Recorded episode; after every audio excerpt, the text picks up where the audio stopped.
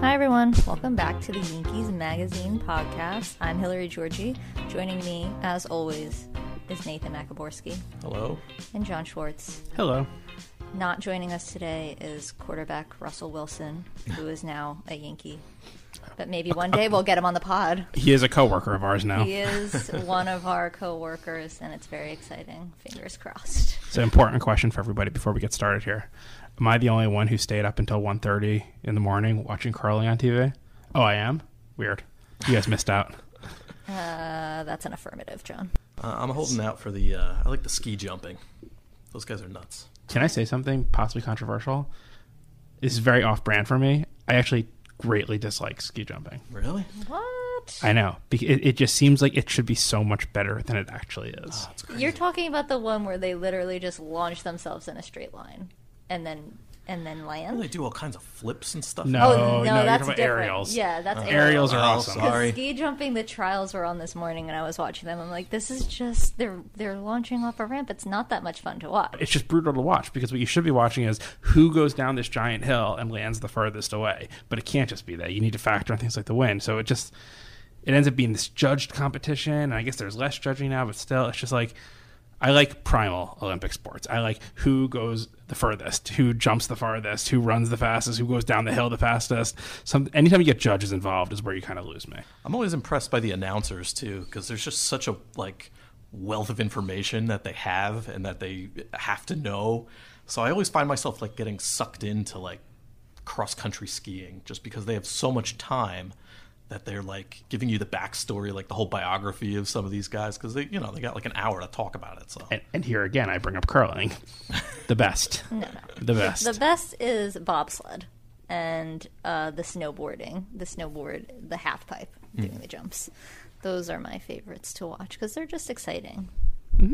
okay. I was having this debate with somebody, and I'd like your take because I have a very strong opinion about this. I have a friend who is working for like writing about the Olympics in American time.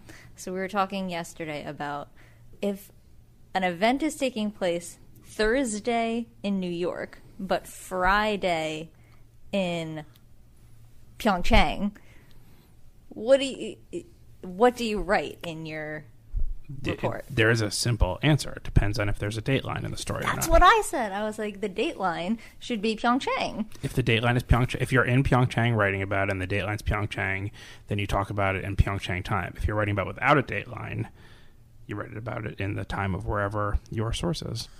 I just think it's confusing because somebody will be reading this and they'll say, Shaun White on Thursday won a gold medal, but Shaun White will always say, no, on Friday I won a gold medal. So, We're ruining the Olympics for Shaun White. sorry, Shaun White. Well, as a uh, you know, we have to fact check things from time to time, and we always rely on historical newspaper accounts and whatnot. I think if Shaun White earns a medal on February twelfth, then that's what you got to write. Right.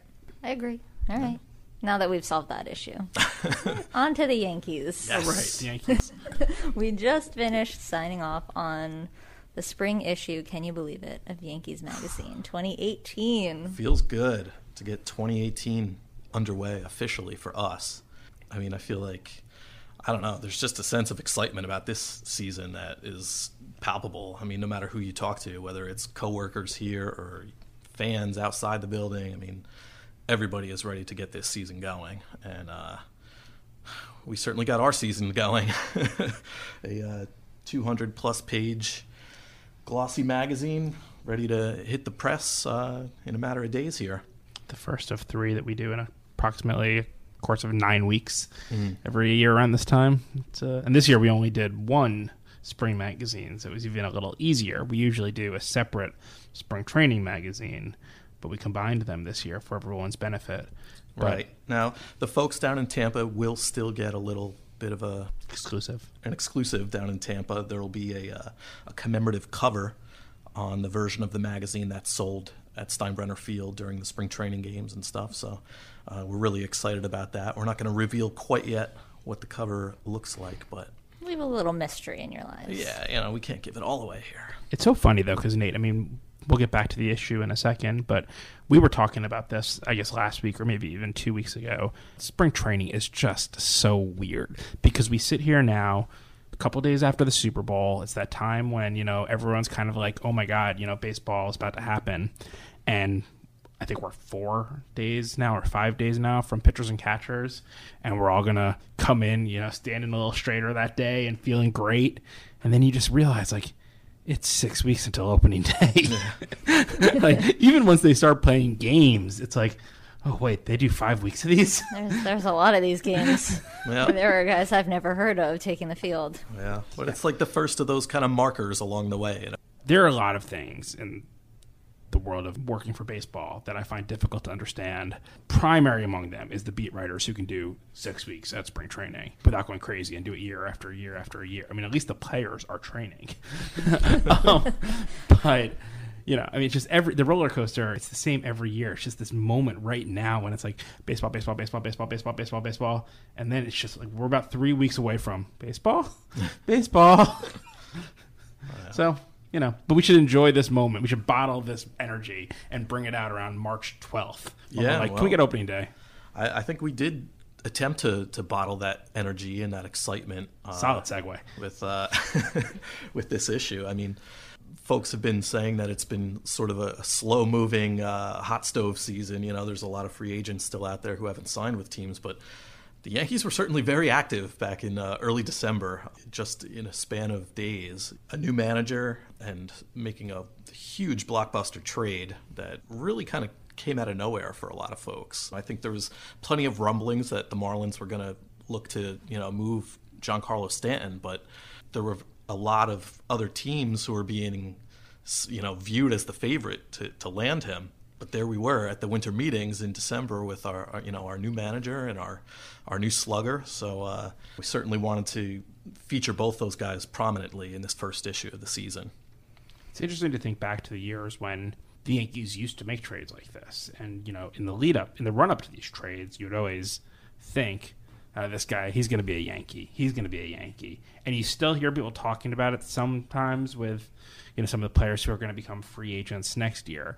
But every, I mean, everyone kind of, I think, knows that's just not how baseball works anymore. But this was just one of those old school Yankees moments of like, yeah, we can do this, and we're going to do this. And Right, the only it thing it cost us is money. The Yankees just saying, "This is the best player available. We want him.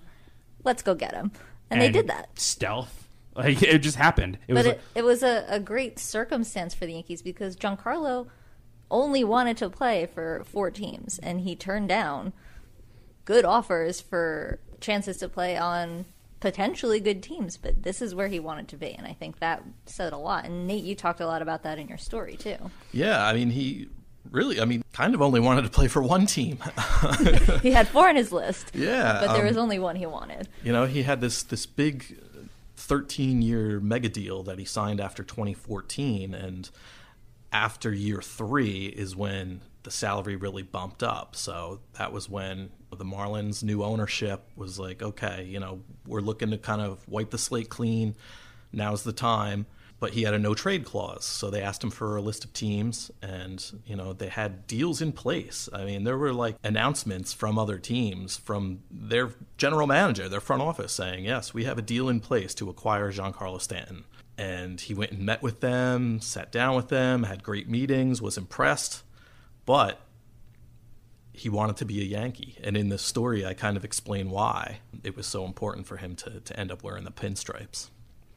I was really touched when he was at the Baseball Writers of America dinner in New York in late January. And this is a story I don't think anybody knew when he was talking about Jose Fernandez, who tragically died in a boating accident. And Jose Fernandez was this amazing pitcher, and he made this prediction that they were both going to wind up playing for the Yankees. And when he said that, I, I was like, it really hit me like right in the heart. I was like, wow, that's kind of incredible. And Yeah. then the the dream, Jose Fernandez's dream, came true. Yeah, I mean it's it's sad and it's incredible all at the same time. Um, Giancarlo and Jose Fernandez, they were both all stars in 2016, and at the dinner, uh, Giancarlo relayed this conversation that they had in the outfield at Petco Park, where um, Jose said, well, first he said, next year you're going to hit 60 home runs and you're going to win the MVP. and he went out and did just that, coming up just one home run One shy. shy, but otherwise right on the nose. But that was incredible in itself. But then uh, Jose said, listen, there's probably going to come a day here where it's going to be time for me to move on and I'm going to go to the Yankees and you're coming with me.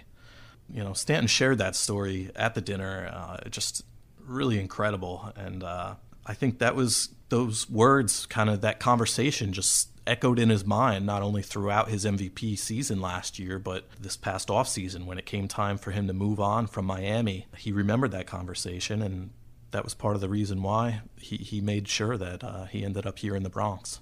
So we got some really cool photos of uh, Giancarlo from putting on the pinstripes for the first time. We got some exclusive photos at the dinner of you know just kind of behind the scenes stuff of him and uh, interacting with Aaron Boone and Aaron Judge. And I thought for this story it was important not just to uh, give some insight into how and why he became a Yankee, but um, also give a little bit of you know insight into what kind of impact he's going to have here. I tried to talk to people about how he was sort of regarded as a teammate and stuff in Miami, and every single report is positive. Like you really, you'd be hard pressed to find anybody say anything other than just wonderful things about him in the clubhouse as a leader, uh, his work ethic, just on and on and on. And then I also, you know, I was curious when we officially acquired uh, Stanton. It was December 11th, uh, which happened to be the anniversary of the day that the Yankees acquired Roger Maris in 1959. So I was curious to see what sort of parallels may have existed uh, other than the fact that they were uh, acquired on the same day. And I think that the um, the pairing of Roger Maris and Mickey Mantle and how those two, you know, really gelled right off the bat in 1960 was worth kind of exploring. And just for, for Yankees fans who were around to see the Mantle and Maris days, it'll be interesting and exciting to see Stanton and Judge together in the same lineup and, and see what kind of damage these guys can do. Because I know just batting practice is going to be fun to watch with these guys, let alone what they're capable of doing in games. John, you put together a pretty cool chart that appears in Yankees magazine of like the best power duos of all time. And yeah. I think Judge and Stanton might make a run at one of those records. Well, I mean, if you if you put them on the same team last year, they hit 111 home runs combined, which would have been the second highest total of all time, behind obviously Mantle and Maris. It's gonna be a. I I don't know what you do if you're pitching to them. I'm actually, you know, Nate, you made me think of one thing. You say the way he's gonna fit right in here. I've actually, I'm actually say one of the things I'm most curious about with spring training, and then certainly when they get back here, is where do you put Stanton's locker? And the reason I asked, this, I was thinking that too. You can't put him next to Judge because there's no room there. There's Not just because they're giant people, but because you can't put the two people who attract all the reporters next to each other. Mm-hmm. They won't be able to sit.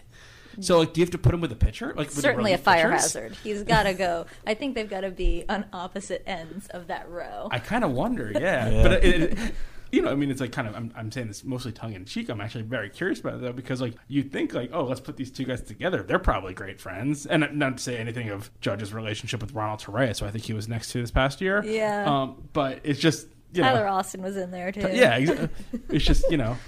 y- You have this idea in your head of like Judge and Stanton kind of like arm in arm hanging out all the time together. So they better not be next to each other. From, from a practical perspective, that's not going to work. Well, you know, the Yankees did have to part with an all-star second baseman in Starlin Castro to get Stanton, and you know, Castro was over, I think, right next to Didi. to Didi down the Yeah. row a little bit. So maybe that's where they slot him in. I don't know. You, that is a good question. It'll be They interesting should just to see. have like a, a lottery. Like forget, just just mix them up. Let's see where they land. I will say one thing: the Yankees, uh, a, a lot of other teams, um, you see the language cliques in how their lockers are set up, and you actually never see that with the Yankees, which I think is a, a cool thing they do. I think yeah, it's- everybody's kind of mixed in together. It's really nice, and and the guys are always mingling with each other at each other's lockers. It's a very cool, very very chill clubhouse. and I like how they they reserve the two lockers closest to the media off limits area, the showers and whatnot to the for the veterans. You know, that was like that's the prime real estate there. CC and so- Gardy get those CC guys. and Gardy get those. And so the Giancarlo Stanton feature you wrote, Nathan, and then our editor in chief, Alfred Santasiere, wrote about Aaron Boone, who Al spent time with Boone on his first official day as Yankees manager when he did his introductory press conference. He spent some time with reporters. He went all around the stadium, and I think it was a, a really cool look at Boone and how he came from this baseball family and is now thrust into this kind of crazy situation that not many people can can handle, and he's going to be thrown right into the fire. So that was a whirlwind day, man. That was that started early. You know, and and you get the impression that you know that's probably one of the bigger days of Aaron Boone's life, so he probably didn't mind it. You know, but man, I, it just seemed like Jason Zillo, the team's uh, head of PR, just kept on kind of announcing to the media or to you know the staff the next thing that Aaron would be doing, um, including as uh, Al mentions in the story, walking around the front office and taking some time to introduce himself to the lowly writers and editors of Yankees Magazine, to say nothing of the group sales team and you know the IT people. It was a ni- it was a nice touch that he made. Um, one thing that didn't make it into Al's story, but was one of my favorite things from that week, is later that week was actually the Yankees holiday party, which you know I guess began at like two or three o'clock or something like that. And I remember I think it was with Nate that we were walking down to it, and a couple doors down from where we sit is the human resources department. Yeah. and we're walking past, and the doors open, and Aaron Boone is in the human resources department, and you think to yourself on the one hand like you would imagine like he has a manager's office you would imagine an hr person might go down to him but this idea that like aaron boone has to go to hr to He's fill gotta out sign his paperwork, just like you the rest of us did give him their give them his passport to prove that he's Aaron Boone. no literally like Going over sick days and overtime and whatnot. how many days off do i get during this oh none oh, oh, okay gotcha Zero. Okay, cool, cool, cool. Gotcha. So it there was just a funny little, you know. Again, you know, we joked at the beginning of this. Russell Wilson, our coworker, you know, there are some funny times when you do run into some of these things when you're like, oh yeah, you know, we do go to work at the same place every day. We Sometimes they're in the hallways and you just see them. and, and Aaron Boone was great about having our photographers kind of trail him throughout the entire day. So we've got a lot of really great shots of those moments. And you know, in the story, I like how Al kind of uh, it's a whirlwind day, but he kind of takes a breath when they get to that manager's office for the first time and he stops and he like reads the sign you know yankees manager's office such a great picture too. yeah, and so we got a great picture of him standing there. That was when I think Boone just really took a deep breath and was like, "Wow, this is a special day. This is a special moment right here." And the energy is is up. I, in the story, Al mentions they walk over to Heritage Field, and cars are honking, and mm-hmm. everybody's kind of giving Boone his well wish well wishes. And obviously, in New York, the tides can change real quick. But like right now, everybody's excited to see what he's going to do. He's only going to be the second manager in that office. Like, Yeah. It's kind of hard to believe that the entire life of this stadium, there's been one Yankees manager, and we're just getting our second one here now. You hope, obviously, that Aaron Boone is going to be the manager for the next 10 years. Realistically, who knows? I mean, that's just not the way things usually go.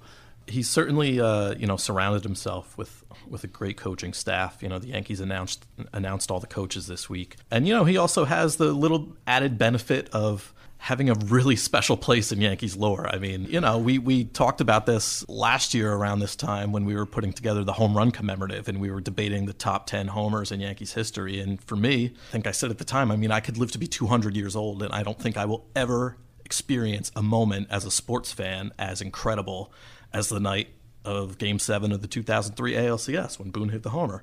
So, you know, I think that certainly endears him already off the bat to fans as opposed to if they brought in somebody with no Yankees ties. He's got some goodwill built up already. Yeah, but the thing that stood out to me from his press conference and in this story is that as as much as that moment means to him and he's embraced it and he understands, you know, what it means to so many people for so many different reasons, the thing that kind of sticks in his mind from his brief tenure as a player for the Yankees is not the home run, but the series after that the Yankees lost. And he, you know, he remembers probably just as vividly as the home run, maybe even more so, watching the Marlins celebrate on the field at Yankee Stadium in the World Series. And it still irks him that the Yankees weren't able to to finish things off that year, and I think that's going to really you know drive him as we move forward here.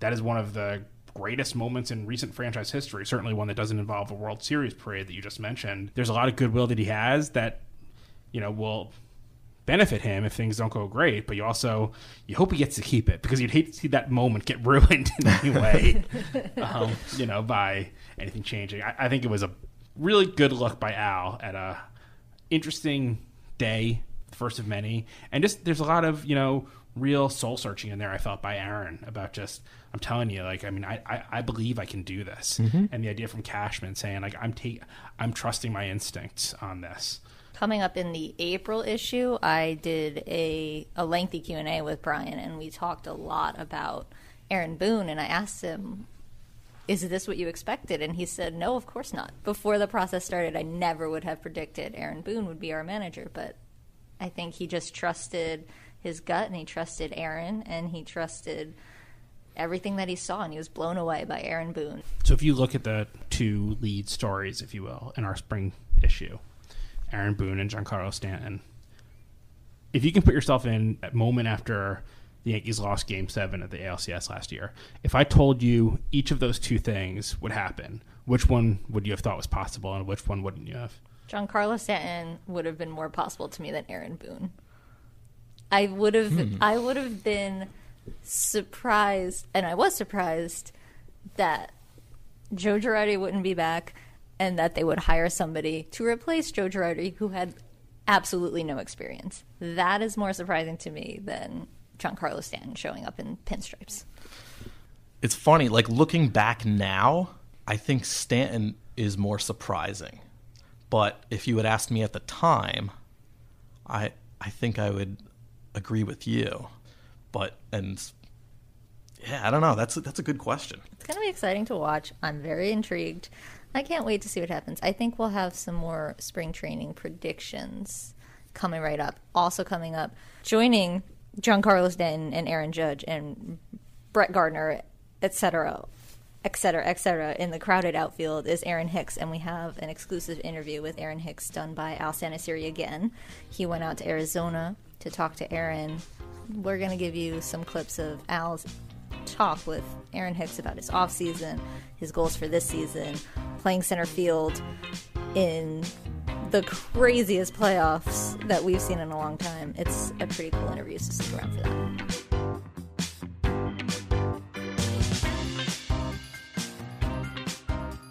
People have been talking about Aaron Hicks's potential since he was a first round draft pick in 2008.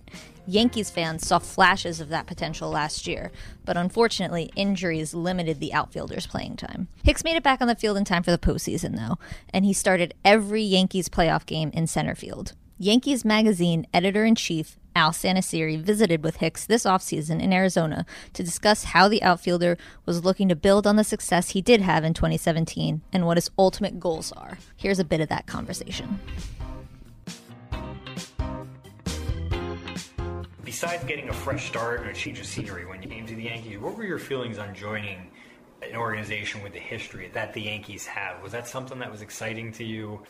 When the initial move was made, I was kind of shocked that I'd been traded. At that time, uh, you know, we had just missed making the playoffs, and I thought that we were headed in the right direction with Minnesota. Mm-hmm. And um, you know, and then then I got traded to New York, and kind of came like a uh, thing where I had to figure out, you know, how can I get into the lineup every day. But of course, when you know when you think of the New York Yankees, you're thinking of a you know historic team that's done great things um, for the sport, and you think about the fans that that come with it. So for for me, it just it all kind of came together once I got to camp. You yeah. know, before camp, you, you know, it's kind of you don't really know that many right, people, right. And, and, it's kind of like a weird place. You've also taken over the center field position. Mm-hmm. What does playing a position, that position for the Yankees, with all the storied history, names like DiMaggio, Mantle, and even Bernie Williams. What do those names mean to you? Uh, I mean, it, it, means a lot. You know, I mean, those those are guys that did great things for for the Yankees franchise, and I want to be the next one to do great things for the Yankees franchise, and I want to play the position just as just as good as they were, or even even better. Yeah. You know, and um, you know that's what uh, what I strive for every year to be able to to do play a position as best as I can, and and help my team win. How beneficial do you think it was, one for you, but also for the core group of young players who really didn't have any postseason experience be, before this, mm-hmm.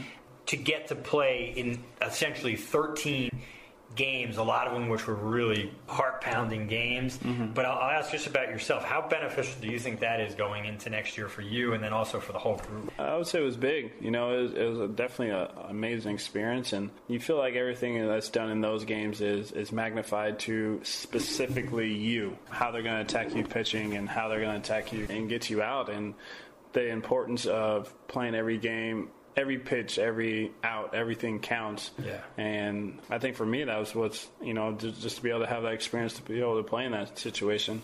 And as far as our team, I feel like that that loss made us stronger as a team. Mm-hmm. You know, as much as that, I mean, that as much as that that hurt for yeah. us, but I feel like that that brought us together and made us even stronger. And that's why this upcoming year, like, I feel like it's going to be a big year for us because we are because that loss brought us together. Mm-hmm. You know, we realized that being a team is more important than other people's success. You know, sure. just the fact that we were able to be together and be a team is going to be big, and I think it's going to be transition well. What was it like to play in that game five? Game five? So against was, yeah, when you went back to Cleveland. Yeah. yeah. Uh, it was amazing.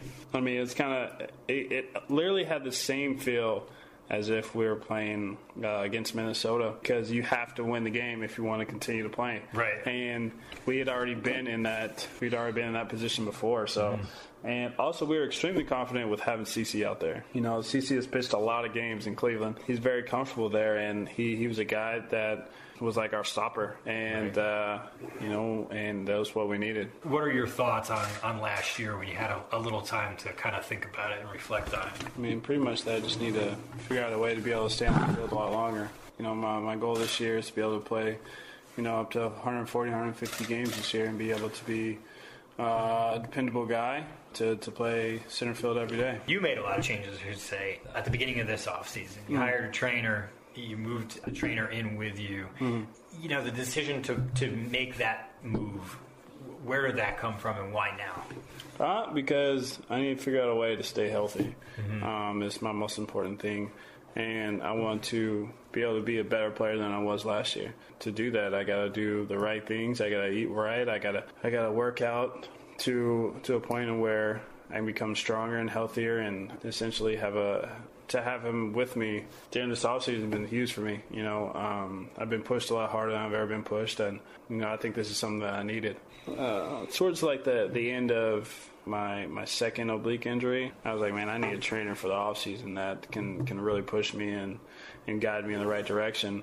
It was essentially for me, it was all about you know getting the right person to to train me the right way. I want to be able to be dependable. I want to be able to have Booney know that I can go every day as hard as I, you know, as hard as I can every single day for for months. You know, I don't want I don't want him to think that okay, I think I might have to give him a day off here to to rest him up to make sure we, you know, I don't I don't want that. I want to be able to play every single day and I want to man center field and, and be a guy that's dependable day in and day out. How's the anticipation for this spring training compared to other years? Are you looking forward to it more than you did in other years? I think it's the same every year. I mean, I feel like it's just a little bit different. I feel like this year I'm more self-driven mm-hmm. in instead of, you know, I feel like I have to. I'm worried about a spot on the team. You know what I'm right. saying? Like it's it's a different. I want to have myself do amazing goals at, at the same time.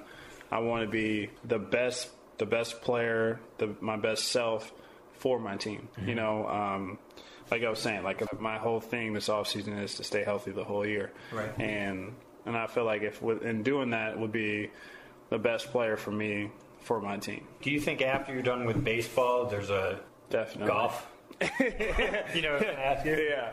Tell me about it. Um, like, tell me what you want to do in that sport, and, and and what your your thoughts are on it. I mean, I don't even want to. I, I just want to to be able to kind of play just to just to play, you know. Yeah. Um, if anything, I'd like to you know try to play professionally, but uh, I know that'd be a, a long road to be able to get there. But I just want I just would like to see and kind of try to do both. You know, see if I can play baseball at the professional level and then also try to get to the PGA. But I know with that it's going to be you know be a you know a long road, and but at the same time, I I mean that's just something that I've always wanted to do.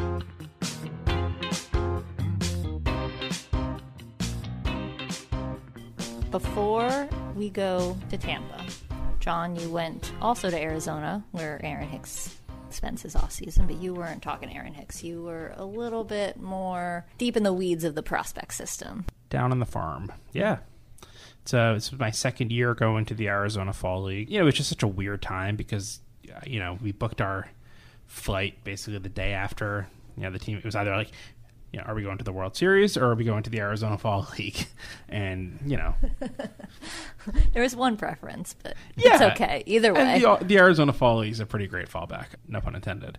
Um, one thing that I found interesting this year, and this is kind of what I get into in the story, and we'll talk about the individual players in a second. So after the 2016 season, you know, you went there, and it was just eye opening how strong the top of the Yankees farm system was. And then you go this year, it was a really strong group again. You know, they didn't have Gleyber Torres there or anything like that, but they had Estevan Florial, they had Justice Sheffield, they had Albert Abreu. It was a really solid group, but at the same time, the impression you got, or that I got leaving was, man, the Yankees are super good at the major league level right now. And also, by the way, like if anything goes wrong, these guys are also kind of there, but it's nice to see them and not need them right away. I mean, I think you're going to see some of them in 2018 for sure. I think a, few of them are definitely knocking on the door. What were your impressions of them? How close did you think they were? I think probably the most impressive thing I saw, only because it was a guy I didn't know at all, Cody Carroll, um, a relief pitcher, was really, really strong. He's a big guy, looked good. His numbers in Arizona were awesome. Obviously, if you look at players who tend to make their way up a little earlier, relief pitchers, you know, there's a good chance for Cody Carroll to be contributing fairly soon. So, so he was he was eye opening to see just because again, he, you know, there were guys when I got there whose names I knew very well, and Cody Carroll, I would not say was one of them. Um, the person everyone was talking about when I got there was Albert Abreu. Abreu came over in the deal for McCann, which no one really talked. That that deal at the time was basically, you know, we're We getting have Gary Sanchez now. So. right. We, you know, and God bless Brian McCann. Everyone loved him, but we don't need him. Let's just you know find a team that'll take him.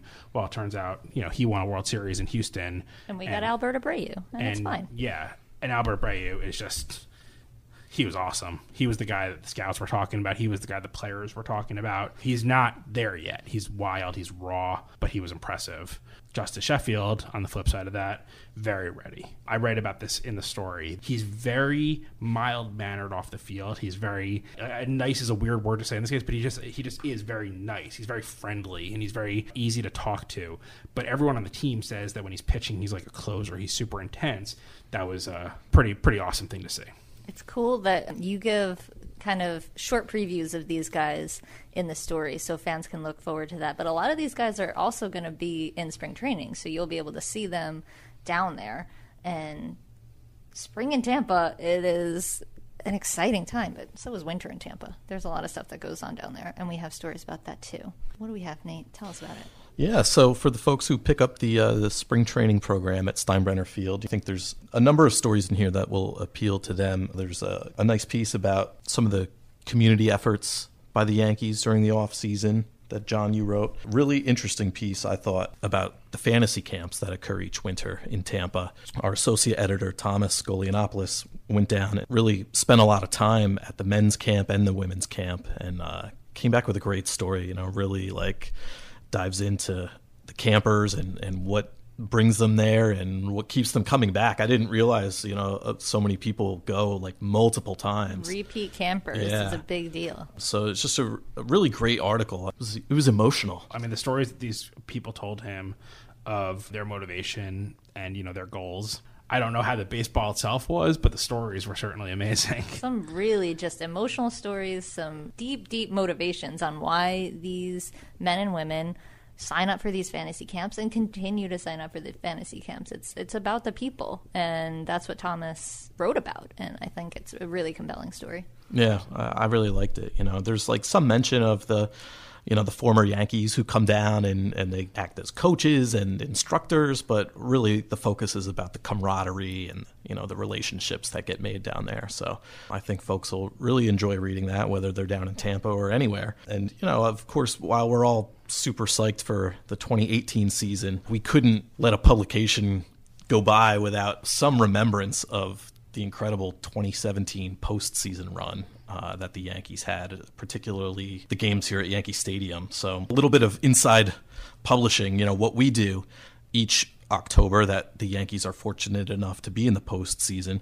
we plan for you know a World Series parade, and we plan to release a commemorative edition of Yankees magazine. The goal for every department is the World Series, so we operate under that assumption just as much as the players do. Right. So in 2009, when we did win it all, we had been planning this commemorative issue so that you know we could get it out there as soon as possible after the the end of the World Series. So you know, night after night during the playoff games, everybody's you know it's all hands on deck. We're in the clubhouse before and after games. We're reporting. We come in the next day. We're writing up recaps of the games and sidebars and you know everything that's going to be in this hopefully commemorative issue. But when things, you know, when we don't make it that far, all that work just kind of gets scrapped to an extent. So we held on to uh, the write ups that we had from the ALDS and the wildcard game and the ALCS. And then on top of that, we had thousands of incredible images that were taken by our photographers during that run. And um, although we fell short of the ultimate goal, it was still a really, really memorable time here. So we wanted to capture that and, and memorialize that and put it in print so that this year and years from now you can pick up Yankees magazine and look back and just remember what, what a fun time it was here. You know, really the focus of this feature is just trying to encapsulate the, the atmosphere at Yankee Stadium during those playoff games last year. And it was emotional going back through some of those photos too. I mean, just the memories for me of the stadium during Game Four of the ALCS. Mm-hmm. I'll, that that's going to be one of those things, those weird things that sticks with me forever because you, you don't have a good end to the series. But looking back through that and thinking back through that, this this might sound cheesy or silly, whatever. You know, every day something amazing can happen when you're at a baseball game and when you work for a baseball team in the season. Every day can be something that you know changes a lot. But when you come to work every day during the postseason, you know that, that day, no matter what happens that game, that's a game that you know you can always look up and remember exactly what happened in that game. You can always find it. And going back through some of those pictures and my own memories of those, um, it was just a it was an awesome postseason run that shouldn't in any way be forgotten or thought less of because a very young team that came of age a little early didn't necessarily have the exact perfect ending that everyone wanted. Yeah, I mean we didn't win the World Series, and that's sad. But I will cherish the memories of the 2017 postseason. It was my first deep postseason run working with the Yankees, and like John, looking back at those photos, it put me immediately back into the press box and how I was feeling during that one nothing game mm-hmm. when Greg Bird hit that solo home run and and the stadium erupted like I've never seen or heard it before. It was, and the pictures tell a great story. It is an incredible, incredible thing to look at the picture and remember exactly how you were feeling and exactly how the stadium felt. And I think that fans wa- looking through these photos are going to be able to feel that too. It was a total labor of love choosing the photos for this photo essay. I couldn't help it. There were so many to choose from, it, so many great images to choose from. And you know, you want to make it compelling from a visual standpoint. You know, you don't want a lot of similar types of shots. You want to, of course, commemorate the big moments. And then you also want to just convey the feeling in the stadium during these things. So there's a, a, a, really, I think, a good array of fan shots and tight shots of players after big moments. And I think we had four photographers on staff for each one of those games. And all of them are amazing. I think back to you mentioned that that the, the Greg Bird home run in, in Game Three of the ALDS against Cleveland. Well, the home run came in the seventh. In the sixth inning, Aaron Judge made that incredible catch at the wall in right field, where he goes up and over, you know, robs Francisco Lindor of the home run. You know, we had that covered from four different angles with dozens of shots just in a span of like two seconds. So imagine trying to choose the best shot from all of those. It was really challenging, but really fun. it's an incredible photo essay, and it is designed impeccably. And I think the the fans, when you pick up this magazine, I, it should be one of the first things you flip through because it is. It's really just a. It's just fun to go through it and remember and to be hopeful because I don't think in 2017, if we were making predictions, that I would have said, "Oh yeah, we'll be in the game seven of the ALCS. That's definitely going to happen." Mm. Um, but let's make some bold predictions now. Give me your boldest spring training prediction, John. My boldest spring training prediction is I think when we come out of spring training, I think Miguel Andujar is our third baseman. I think that our offense is just so strong right now that you kind of do have a little bit of time to try to work someone out there a little bit and give him a chance. I, however, do not think Gleyber Torres is our second baseman when spring training breaks. I think that he'll come up. You know, he's going to take a month or two of uh, recovery in minor in the minors after the surgery he had last year. I don't know how bold either of those predictions are. I by don't the know way, about that, Nate. What, do- what do you got? I'm gonna go out on a limb here and say that Giancarlo Stanton puts one over the scoreboard at GMS Field. My prediction is similar to your prediction. Again, I don't know how bold that is, but it's certainly something that I think myself and the other folks in attendance down there will be keeping an eye on. My spring training prediction doesn't have to do with spring training, it has to do with the season as a whole. I think at some point this season, one of these Yankees is going to hit a home run. That is very nearly going to leave this stadium. Very nearly. I don't think it'll leave, but I think it's going to get close. I mean, that shot that Judge hit last year that went what four ninety five. The one that landed at the top of the bleachers. that had a and left. long way to go Oh, to yeah. leave the stadium. I think I know that's these, the thing. These guys are all righties. I It's said tough a out there. bold prediction. All right, all right. This is bold. okay, I like it.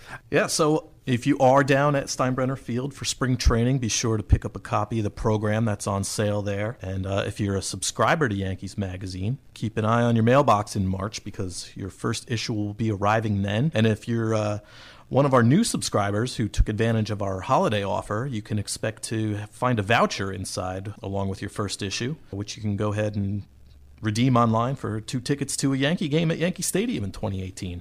So don't forget to follow us on Twitter. We're at Yanks Magazine. Email us. We want to hear what your thoughts are. Podcast at Yankees.com. We have a new feed. What's the What's the website, John? Well, it's, it's Yankees.com It's slash Yankees.com podcast, slash But we now have an exclusive Yankees magazine feed, not just the regular Yankees feed. You should stay subscribed to the Yankees feed to get stuff, you know, about every game. But if you just want our delightful conversations, you should sign up for the Yankees magazine podcast. And like, subscribe us, rate us. We want to hear your thoughts on everything that we're doing so we can get better. We want to bring you the best content ever. So let us know. Thanks, guys, and we'll talk to you soon.